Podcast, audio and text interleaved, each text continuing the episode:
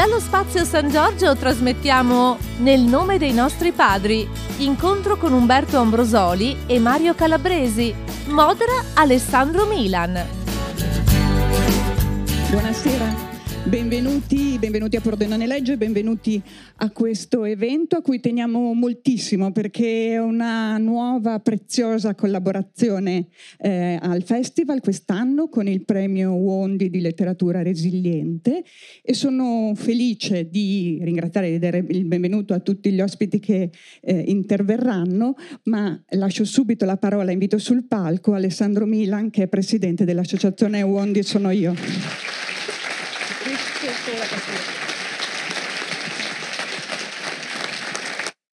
Grazie mille. È davvero un'emozione perché siete in tantissimi, siamo molto contenti. Quando dico siamo è perché appunto io sono nella veste oggi di presidente di questa associazione. Wondi sono io, la potete leggere anche lì. Wondi era il soprannome di mia moglie Francesca Del Rosso che è mancata nel 2016, nel dicembre del 2016 e quando è mancata abbiamo deciso con amici cari di creare che cosa? Beh, abbiamo pensato a un premio letterario. Facciamo tante cose, ma il premio letterario, che abbiamo denominato premio Wondi, e Wondi era appunto il suo soprannome, è l'iniziativa a cui teniamo di più. Siamo già alla sesta edizione e quindi siamo contenti perché il premio Wondi ora va in manifestazioni importanti come nel caso di Pordenone Legge, spero che sia l'inizio di una collaborazione molto molto bella.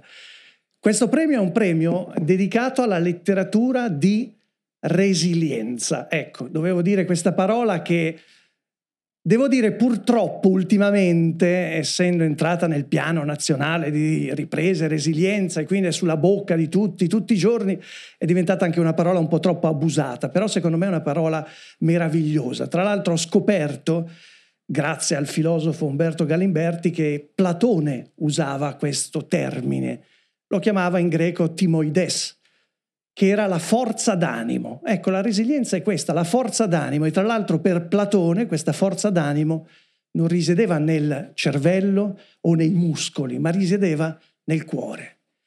E quindi il premio Wondi è un premio dedicato alla letteratura di resilienza. Allora noi per farci conoscere abbiamo pensato di organizzare questo evento con due persone che di resilienza, se volete, se ne intendono parecchio per eh, la vita eh, che hanno condotto, per eh, l'importanza storica anche per la storia d'Italia di queste persone. E tra l'altro sono uno l'attuale presidente della giuria tecnica del premio Wondi, l'altro è stato presidente della giuria tecnica del premio Wondi alla seconda edizione, quindi insomma sono due persone che non hanno bisogno di molte presentazioni, li voglio subito chiamare sul palco. Sono in rigoroso ordine alfabetico Umberto Ambrosoli e Mario Calabresi.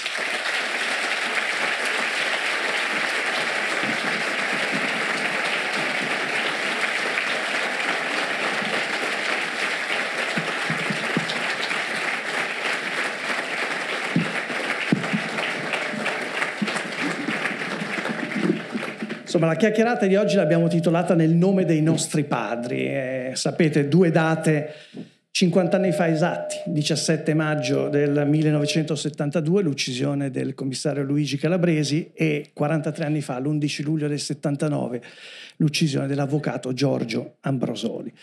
Io volevo fare questa chiacchierata, eh, eh, dicevo prima a eh, Umberto e Mario, attraverso alcuni termini, alcune parole, parole che io rileggendo i libri eh, che ho qui e che poi potete trovare anche in fondo alla fine dell'incontro, ho ritrovato molto nel racconto delle vite dei loro padri e nel racconto delle vite delle loro famiglie.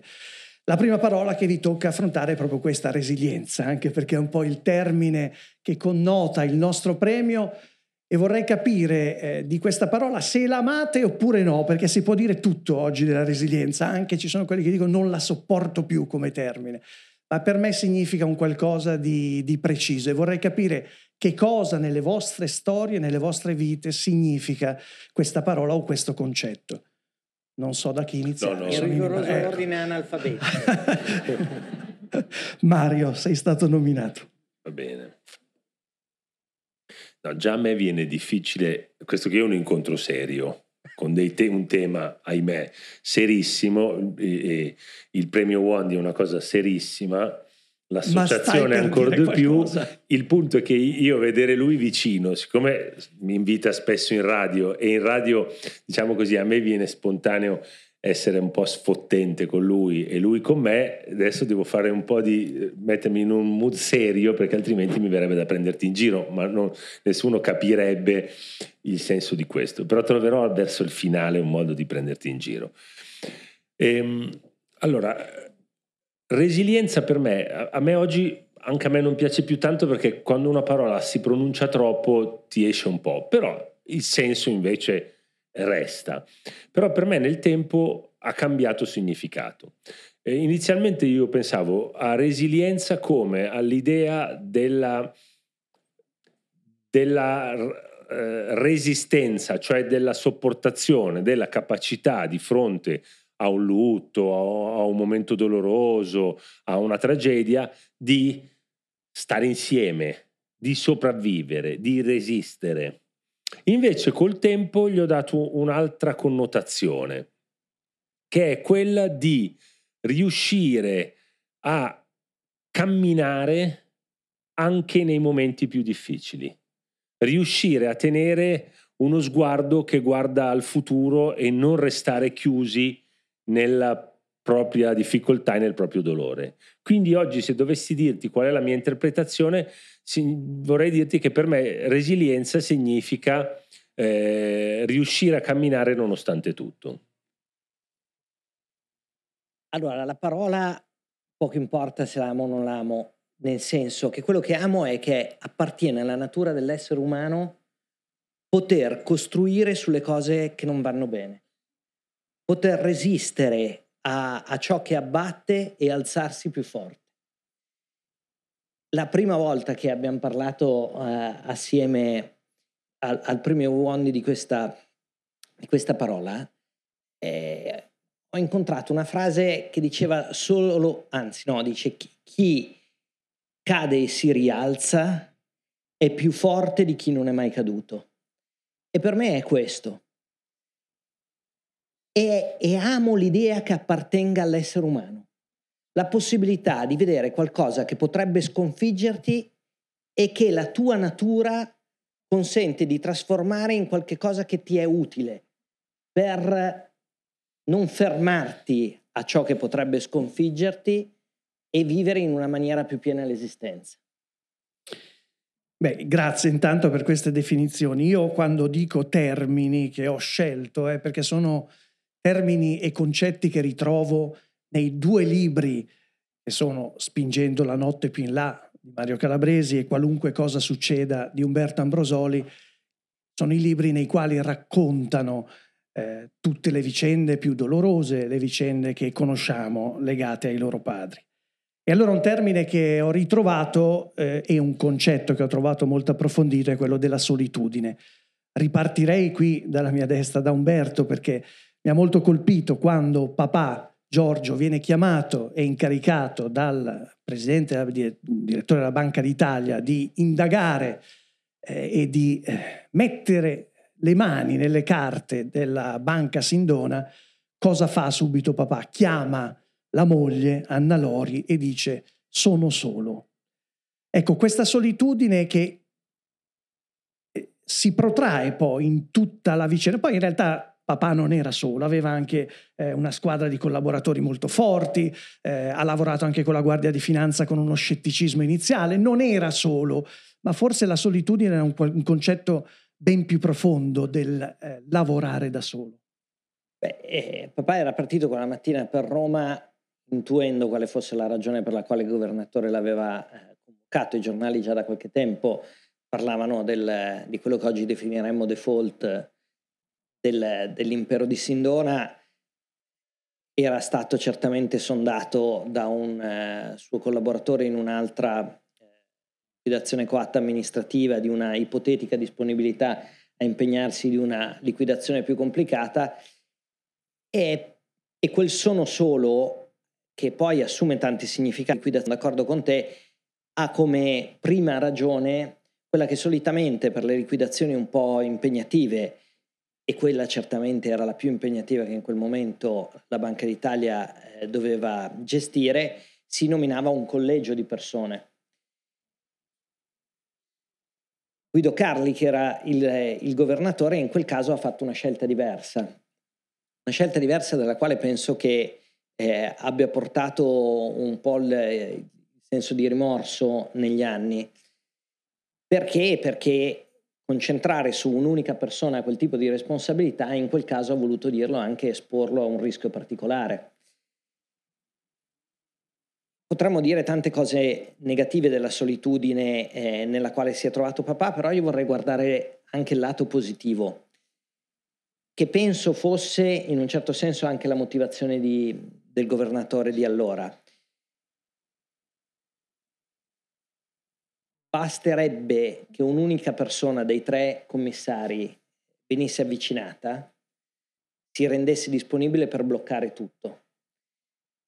Scommetto su una persona sola, della quale evidentemente a quel momento aveva sufficienti garanzie, per cercare di portare avanti una liquidazione che eh, certamente toccava dei,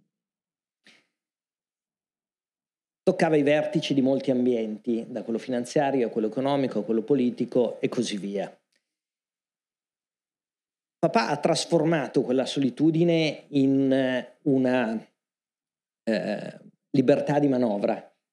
Si è scelto i collaboratori dei quali aveva bisogno per aspetti tecnici, cosa che sarebbe stato più complicato fare con già qualcuno che ricopriva dei ruoli di responsabilità all'interno del eh, comitato dei dei liquidatori, il gruppo dei liquidatori. Quello che ha lamentato nel tempo è stata invece una solitudine di carattere istituzionale e di questa certamente ha portato un grande, un grande rammarico. Lo diceva, scusa se ti interrompo, lo diceva proprio in interviste, ho toccato il palazzo, ha usato esatto. varie volte questa espressione.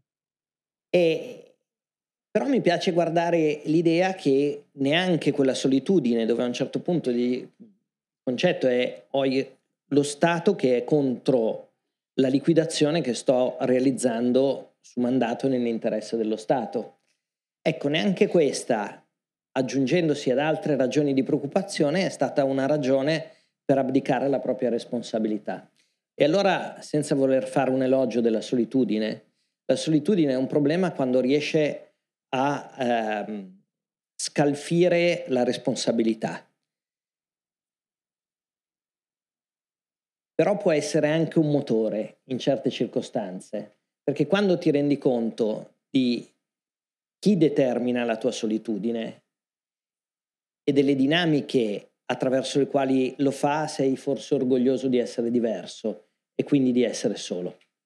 Insomma, come un'opportunità, chiedo a te Mario dicendo che tu quando poi ci racconterai della solitudine della, della famiglia, ma tu a un certo punto dici che la solitudine è stata anche un po' la tua bolla di sicurezza, soprattutto quando eri studente e andavi al liceo, perché ti isolavi e quella solitudine è diventata anche paradossalmente una bolla in cui ti sentivi un po' più, più forte forse. La prendo larga. La, la storia del papà di Umberto eh, è una storia esemplare però di un meccanismo che in Italia si è ripetuto molte volte cioè quello di lasciare persone sole che vengono colpite poi quando sono sole. Io penso a Marco Biagi, Marco Biagi con la sua bicicletta da solo a cui era stato tolta la scorta viene ammazzato da solo. Se pensiamo, è arrivato l'anniversario, era pochi giorni fa, al generale Carlo Alberto dalla Chiesa che va a fare la, dopo aver contribuito a sconfiggere le brigate rosse, il terrorismo, viene mandato per fare la guerra alla mafia e viene ammazzato da solo con la moglie mentre guida la 112, senza... Cioè, lo Stato l'aveva completamente lasciato da solo.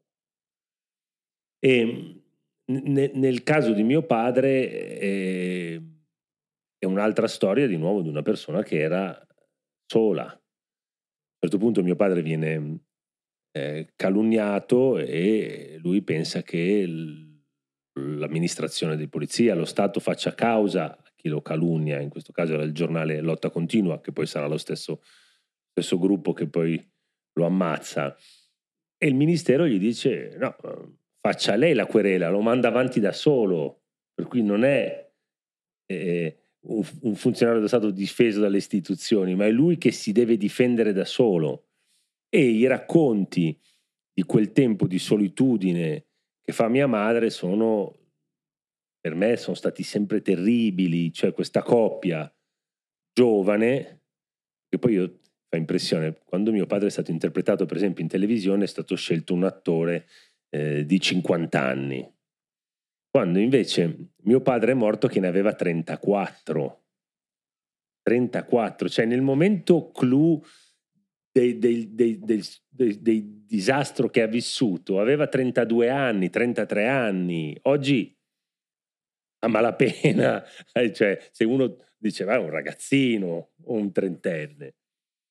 E questa coppia andava a, al cinema entravano sempre a spettacolo iniziato, perché avevano timore, anche mio padre, di essere riconosciuto, e uscivano prima, appena partivano i titoli di coda, uscivano di corsa. E, e mio padre diceva a mia madre, ogni volta che esci di casa, prima guardati in giro, guardati di non essere seguita, guarda a destra, guarda a sinistra. E quindi, e io credo che la solitudine sia un elemento fondamentale che le criminalità che siano sfruttano. Le persone sole sono quelle che possono essere più facilmente colpite. Poi invece il tema della mia solitudine era diverso. La mia solitudine era che io avevo fatica e fastidio quando ero bambino e di tutte le persone, delle domande che mi potevano fare, delle cose che dicevano, per cui io preferivo stare da solo, per cui leggevo sempre un libro, lo leggevo due volte all'anno, che era Robinson Crusoe. Lui naufragava, stava sull'isola da solo e, e a me piaceva tantissimo.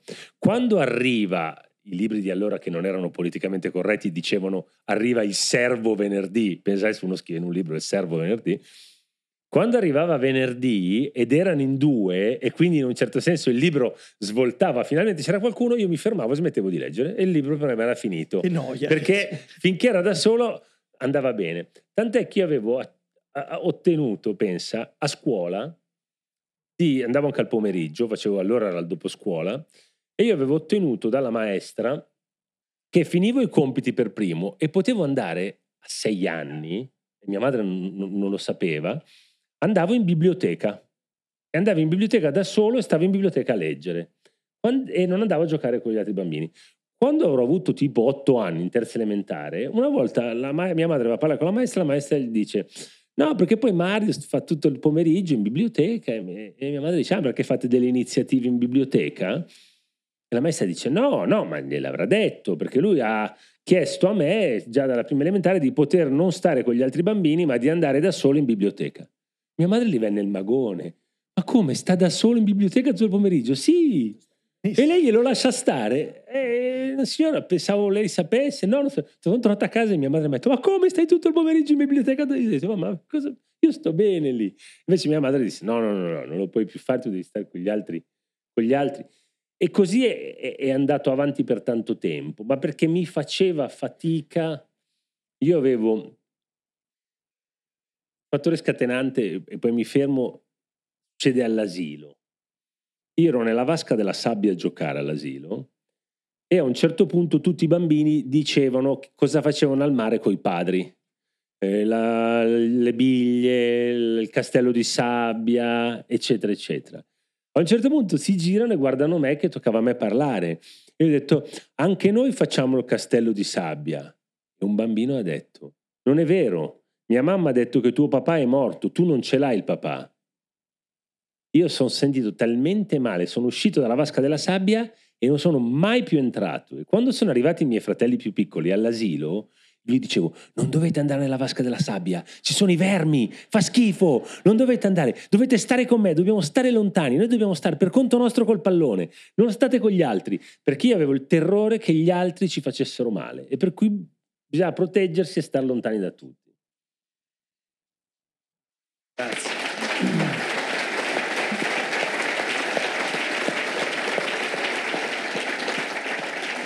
Un'altra parola che ho scelto è una parola molto impegnativa, è memoria.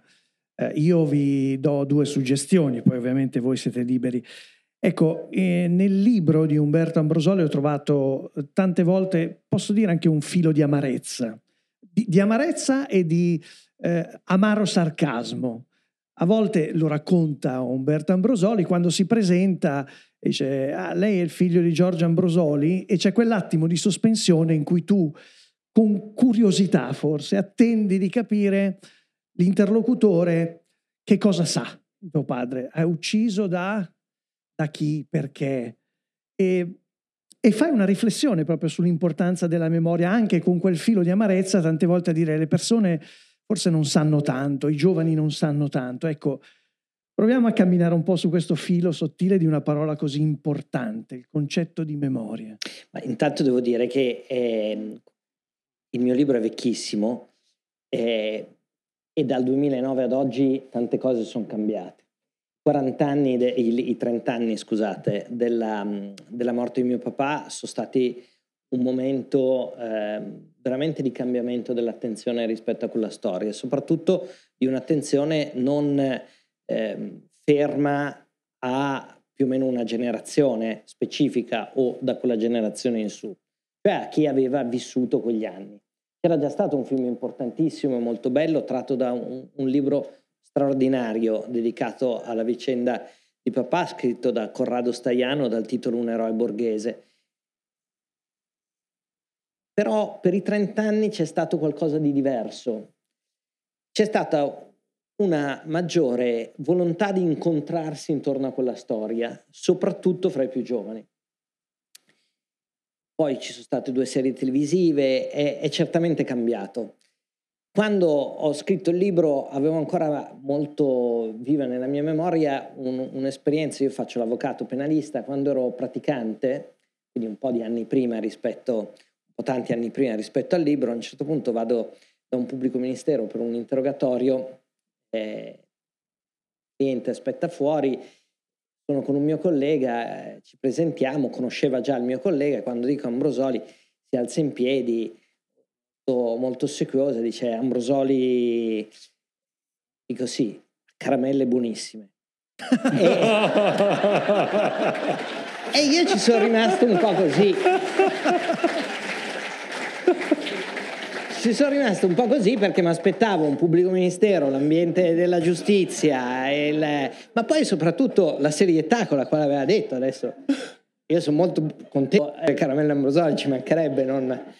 però ed ero un po' scottato da quello, eh, dal fatto che per tanti anni quella storia lì si è fatto fatica a vederla perlomeno fino al 1992, che è stato un anno molto importante nella storia del nostro paese, con mani pulite, che segna un atteggiamento diverso rispetto al tema della legalità, del valore della legalità, sino eh, a come invece era stato, diciamo, non, non posto in, eh, in, cima alla graduatoria de, di ciò che è importante per la convivenza civile fino a quel momento.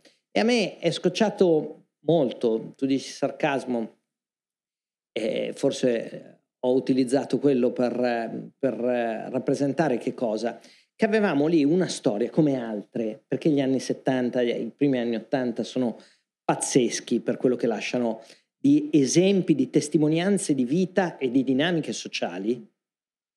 Avevamo lì una storia che anticipava tutto, che mostrava tutto quello che nel 92 abbiamo detto, ah no, ma pazzesco, ma guarda che robe c'era già nel 79, perlomeno nel 79, anzi il 79 era il momento finale. Nel 79 si è capito in termini definitivi che cosa era successo dal 74 in quella vicenda lì.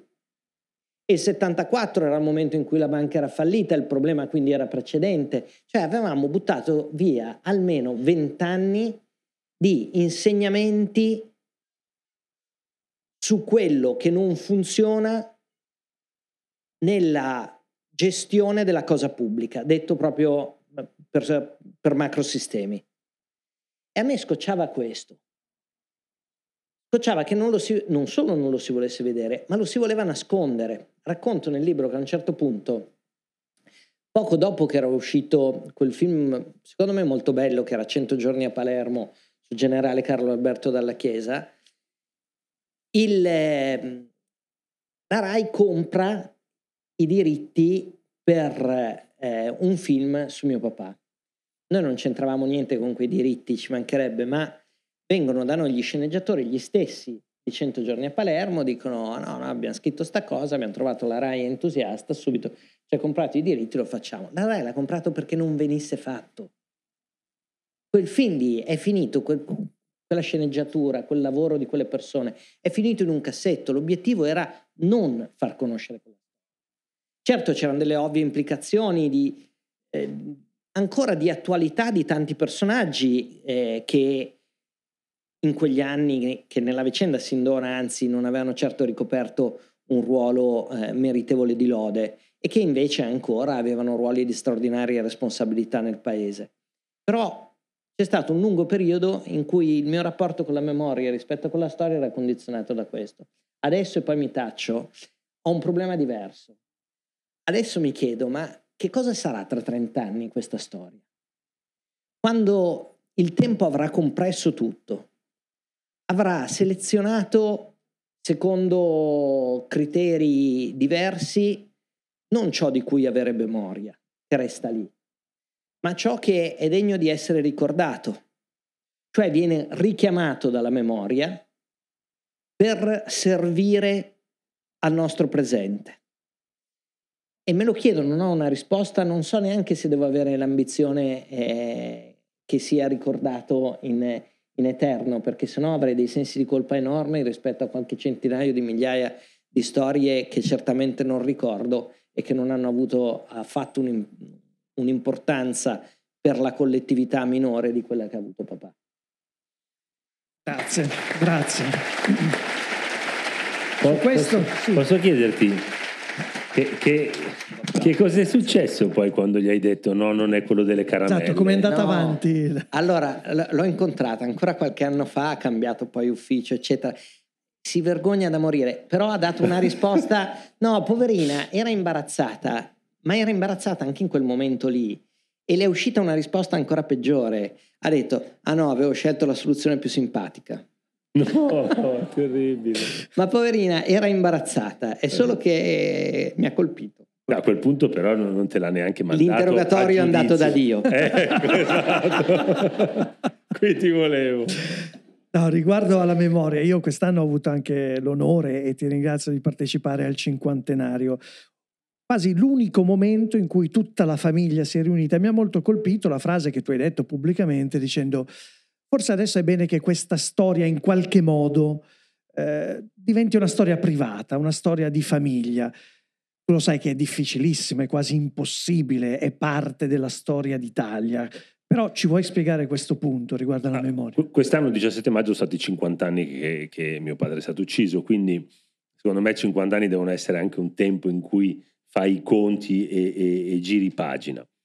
Tre, tre pensieri io ho fatto.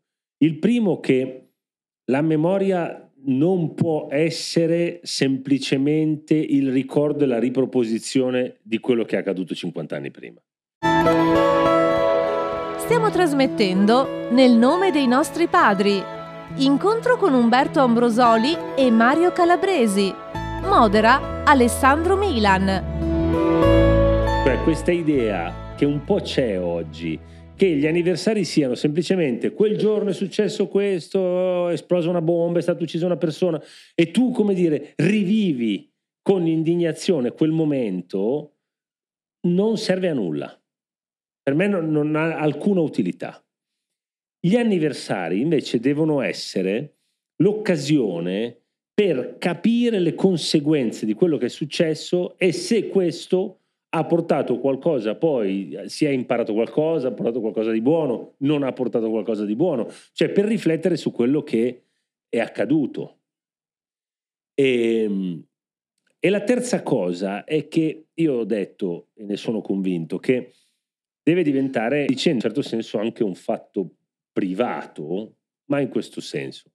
La vicenda di mio padre, per una serie di, ahimè, casi della storia, non è mai diventato memoria in questi anni, ma è sempre stato cronaca. È sempre stato cronaca perché mio padre viene ucciso nel 72. Il, le, le, le, indagini prendono una svolta nel 1988.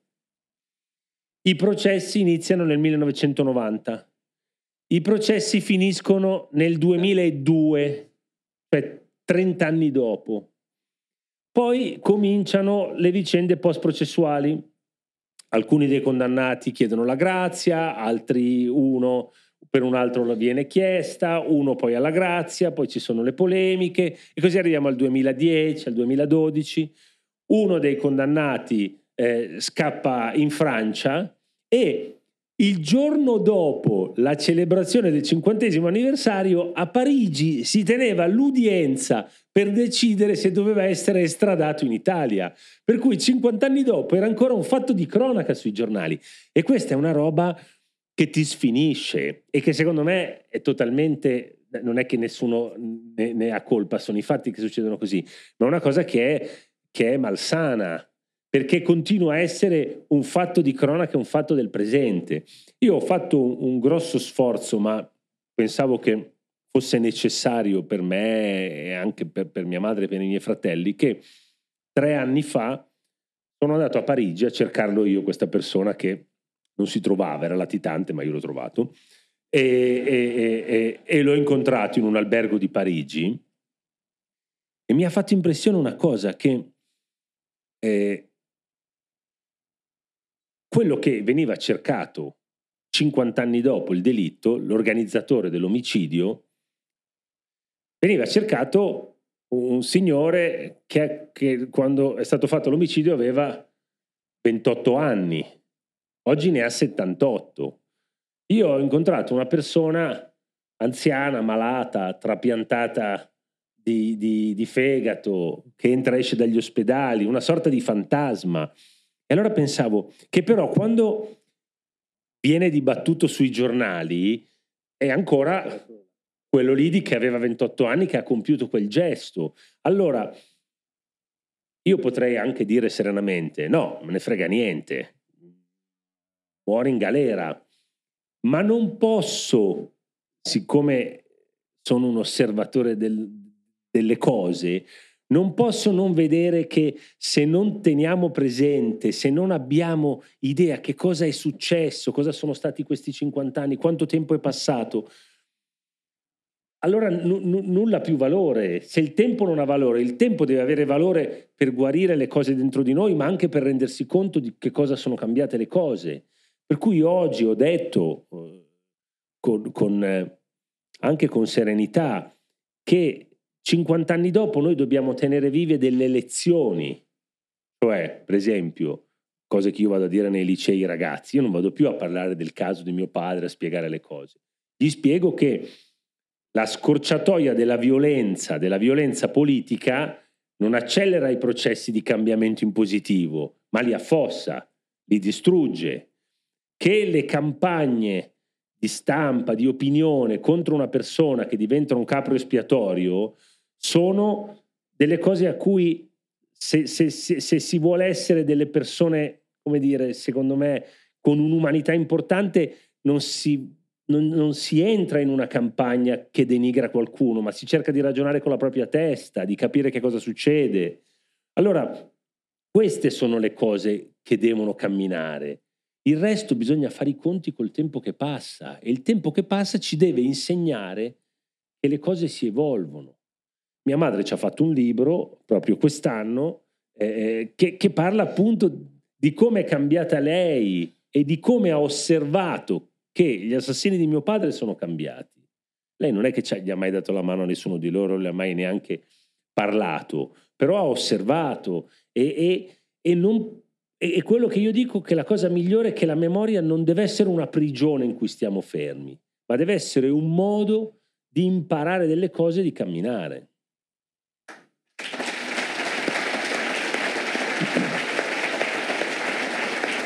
Tra l'altro, visto che poi ci saranno tutti i libri, quell'incontro è nella mattina dopo, no? se non sbaglio, l'incontro che hai fatto a Parigi.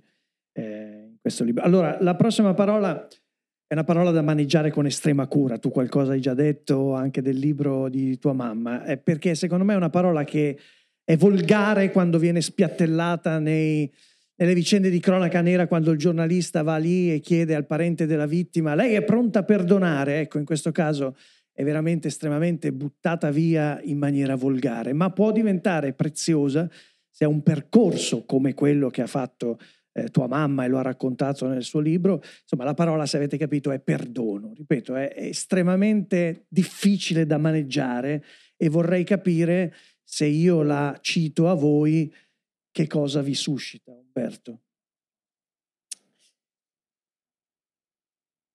Io, tra le tante fortune della vita, ho avuto certamente quella di avere una madre che da subito ci ha insegnato a non fermarci su quello che era successo. Io ero il più piccolo, avevo quasi otto anni, eh, Filippo ne aveva dieci, Francesca ne aveva undici e pochi giorni dopo l'omicidio di papà ci ha letto un articolo che era stato scritto da Marco Vitale, che è un economista, prima, anzi è un economista, stavo dicendo prima che è un giornalista, ma non è il quale eh, aveva eh, detto tante cose molto interessanti, ma quella che mi aveva colpito in quel momento lì era eh, che raccontava che quando lui era mh, studente in università a Pavia, il Ticino era un fiume con un'acqua perfettamente limpida nella quale era possibile fare il bagno e che col tempo, con l'evoluzione eh, dell'industria, con l'evoluzione dei processi produttivi, con l'evoluzione urbanistica, invece era diventato un fiume molto inquinato nel quale appunto era arrivata ad essere vietata la balneazione.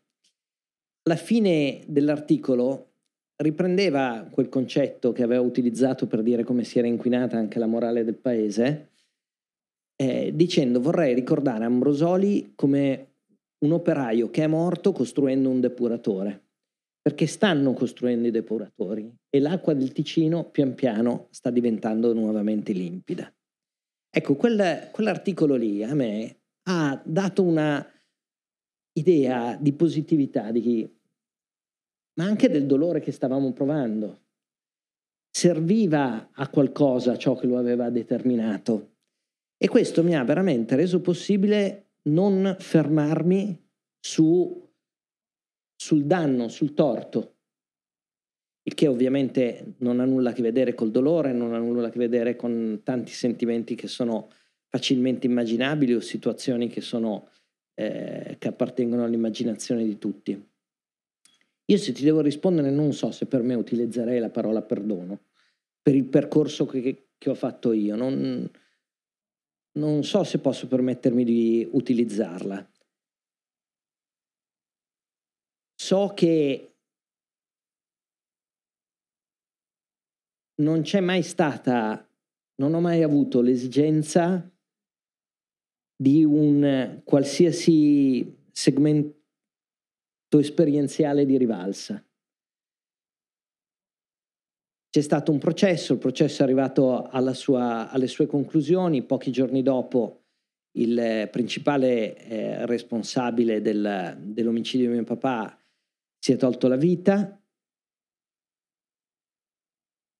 L'altra persona che è stata arrestata ha fatto una detenzione straordinariamente lunga. A un certo punto ricevo una cartolina dai, dai carabinieri, mi convocano eh, in piazza San Sepolcro, lì dietro a Milano. Vado, non, non pensavo di aver fatto qualcosa per cui non avevo particolari preoccupazioni e mi dicono c'è una domanda di grazia che è stata presentata da quest'uomo come il Presidente della Repubblica deve decidere, però prima deve sapere come si pongono i familiari. Allora, chiedo a me stesso, e l'ho chiesto in quel momento, ma se io avessi veramente perdonato, adesso direi sì, non c'è problema. Ho fatto delle scelte diverse, in quel momento ho chiamato ho, mi sono procurato il numero di telefono dell'avvocato italiano di quella persona, l'ho chiamato e ho detto ma cos'è questa domanda di grazia? Cioè, vista così è una roba burocratica, è un segno di un percorso che quest'uomo ha fatto o no? Perché ha ragione perfettamente Mario quando dice è un'altra storia. Una persona cambia nel tempo, cambiamo tutti noi, cambiamo nei gusti, cambiamo nei giudizi, cambiamo nelle opinioni politiche, eh, cambiamo su ciò che riteniamo giusto e ciò che riteniamo sbagliato. E è giusto certamente che una persona abbia la possibilità di riflettere sul proprio passato per poter cambiare in tante circostanze e eh, poter essere anche nella condizione di sentirsi di aver meritato un perdono. Vedi perché c'è davvero tanto, ecco, c'è davvero tanto in comune. Mi riferivo proprio sul tema del perdono a questo tema della grazia, perché anche a te è successa no, una cosa sì, non noi, uguale ma simile. Ehm, siccome era previsto di dire sì o no, mm. Era un po' netto. Mia madre si rifiutò, ci rifiutammo, aggiungemmo una pagina in cui eh, mia madre scrisse questa cosa, scrisse eh, che, eh, avrebbe, che, che la decisione non spettava a noi, perché non eravamo nel Medioevo che una famiglia decideva della sorte di un condannato, che la decisione doveva essere presa dal Presidente della Repubblica in base all'interesse generale. Se l'interesse generale del Paese andava in una direzione di pacificazione e aveva bisogno di questa cosa, che lo Stato se ne prendesse la responsabilità e facesse quel passo.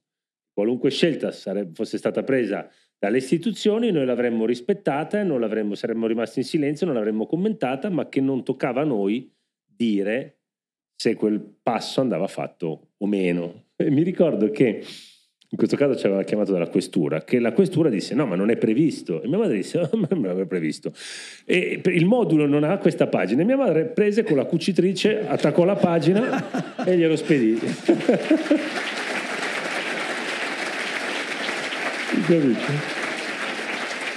Temeva che glielo staccasse. Eh, è la burocrazia. E, però ti dico, ti, ti, ti aggiungo questo sul mia madre ha lavorato molto sul perdono, per lei è un tema forte, mia, mia madre ha perdonato. Per me invece non è mai stato un tema. E per me il tema era quello di vivere senza rancore, perché il rancore è, è poi una fregatura, perché se tutta la vita vivi con la testa indietro, arrabbiato, eh, io ho spiato, la parola dopo è rabbia, io te la brucio. Eh, arrabbiato, allora eh, questa cosa qua ti, ti succhia le energie, ti succhia... toglierla, più, la rabbia... Pur no, di non darmi soddisfazione. Era, era, era, legata, perché in realtà legata a due episodi. Uno che, perdonami Mario, mi ha fatto un pochino sorridere, ma in realtà è un episodio molto doloroso. Voi dovete immaginare quando, eh, prima ne parlavamo e tu l'hai scritto nel libro, quando vi assediavano i fotografi tu li prendevi a calci negli stinchi, no? Io mi sono immaginato te che adesso sei un omone grandissimo, piccolino. Avevo quattro anni. Quattro anni prendevi a, a calci i fotografi quando... Ecco, no, quello è il senso di, di Uscivamo rabbia. di casa, me lo ricordo, abitavamo dai miei nonni, uscivamo di casa e c'erano questi fotografi che aspettavano che poi... Che cosa ti cambia da un giorno all'altro? Non è che c'erano chissà che cosa, era sempre una madre con un passeggino con altri due bambini e c'erano i fotografi e io partivo correndo e prendevo a calci i fotografi. E mia madre si vergognava come una ladra, mi diceva ma no, stai qui, fai il bravo, mi trascinava via. Io invece... Salutiamo tutti i fotografi, li tranquillizziamo per il loro lavoro. Poi è cambiato. No, invece rabbia l'ho legato per quel che riguarda Umberto Ambrosoli a un, a un fatto storico anche che, che, secondo me ha veramente fatto uscire una rabbia legittima, la celebre intervista a un certo punto della storia a, a, Andreotti quando intervistato disse sostanzialmente, adesso non ricordo le parole, ma eh, Giorgio Ambrosoli era un po' una persona, come si dice a Roma, che se le andava a cercare. Ecco, lì secondo me ha ritirato fuori tutta una vicenda in maniera rabbiosa, questo si può dire. Allora, intanto guardiamo il lato positivo. Ha svelato Andreotti, che invece nel giudizio storico era lì.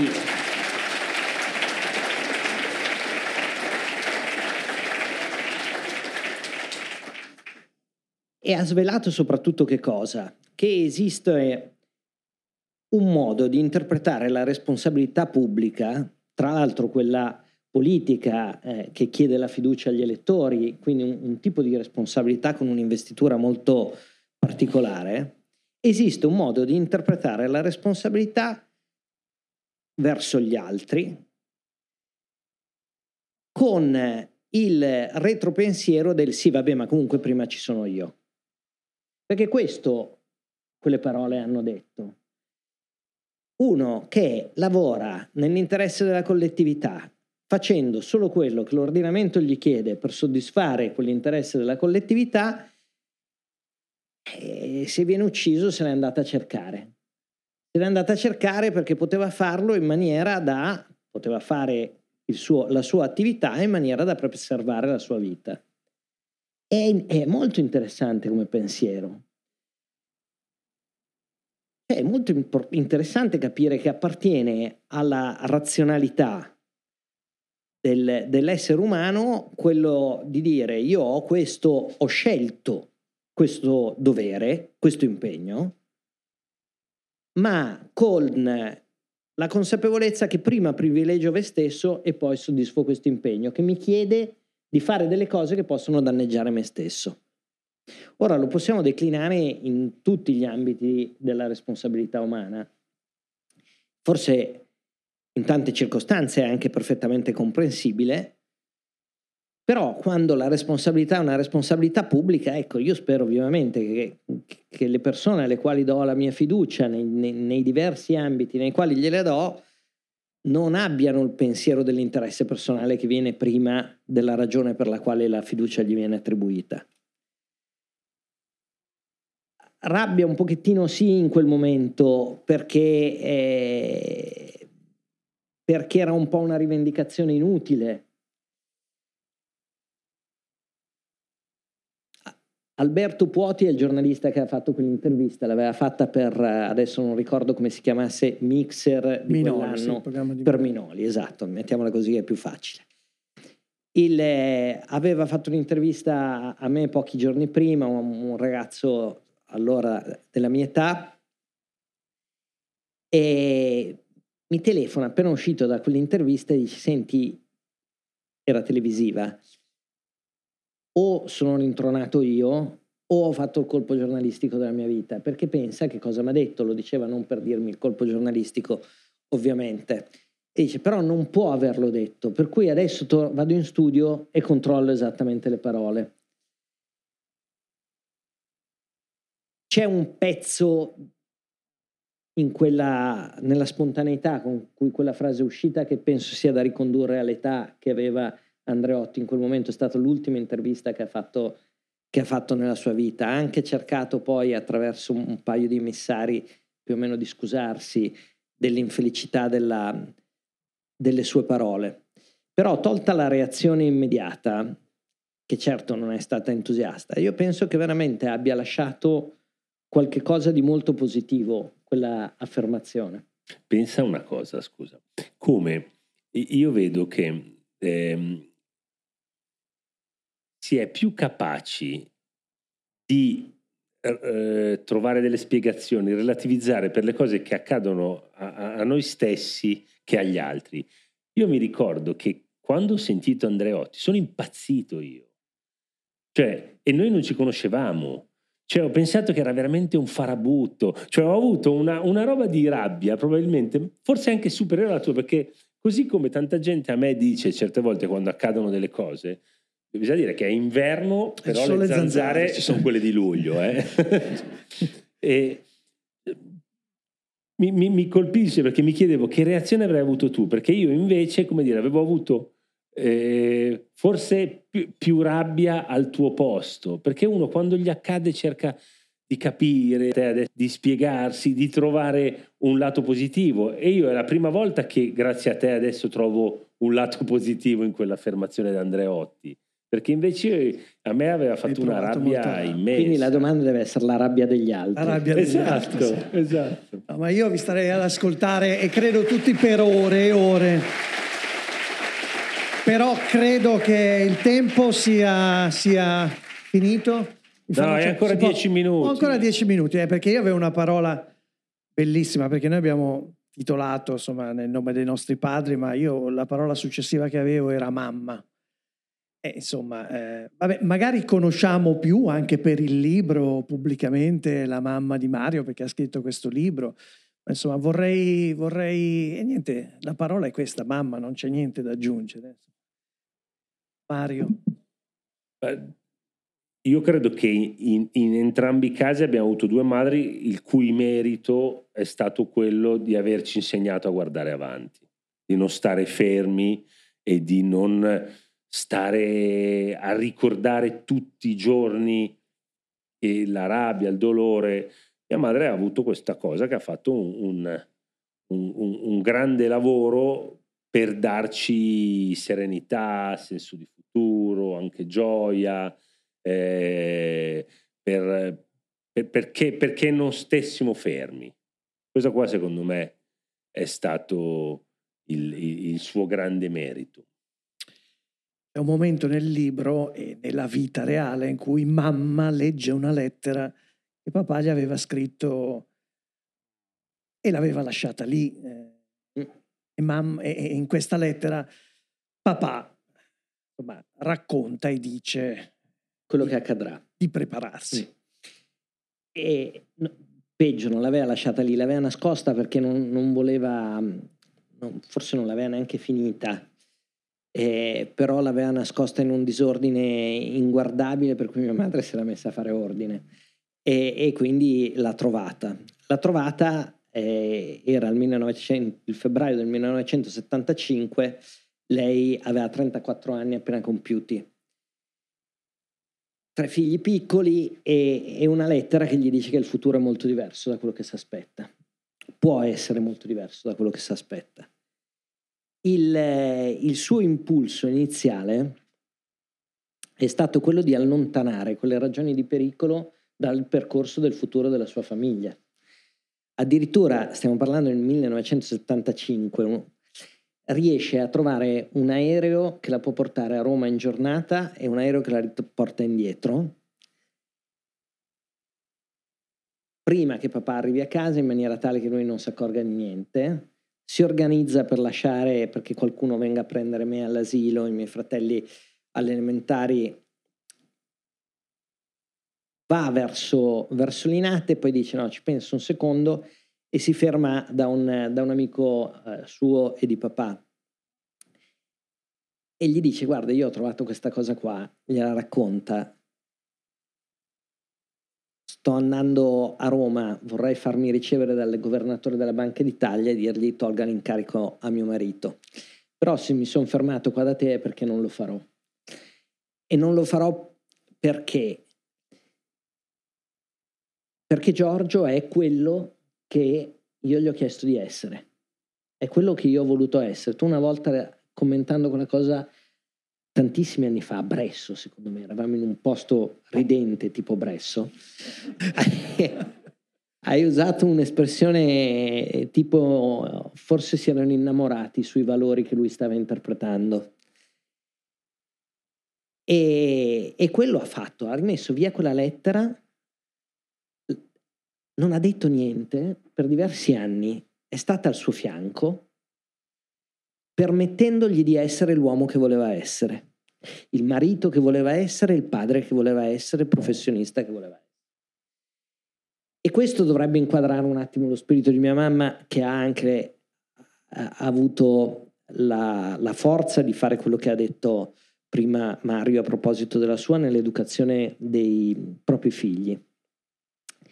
Tuttavia, se io penso a mia madre che non è qua perché sennò staremmo discutendo io e lei, il, eh, penso che quando sarà il momento di, di, di ricordarla, più che la forza davanti alle difficoltà, la ricorderò per la sua voglia di convivialità, di far star bene le persone, di farle stare contente nei momenti in cui, in cui si può godere della vita e è l'esempio di come la vita possa essere un'avventura meravigliosa, anche se è massacrata di difficoltà, anche se è massacrata di difficoltà che periodicamente, pam, ti colpiscono, prima un fratello, poi il marito, poi un figlio e così via. E ciò nonostante la guarda con amore tutti i giorni. Punto.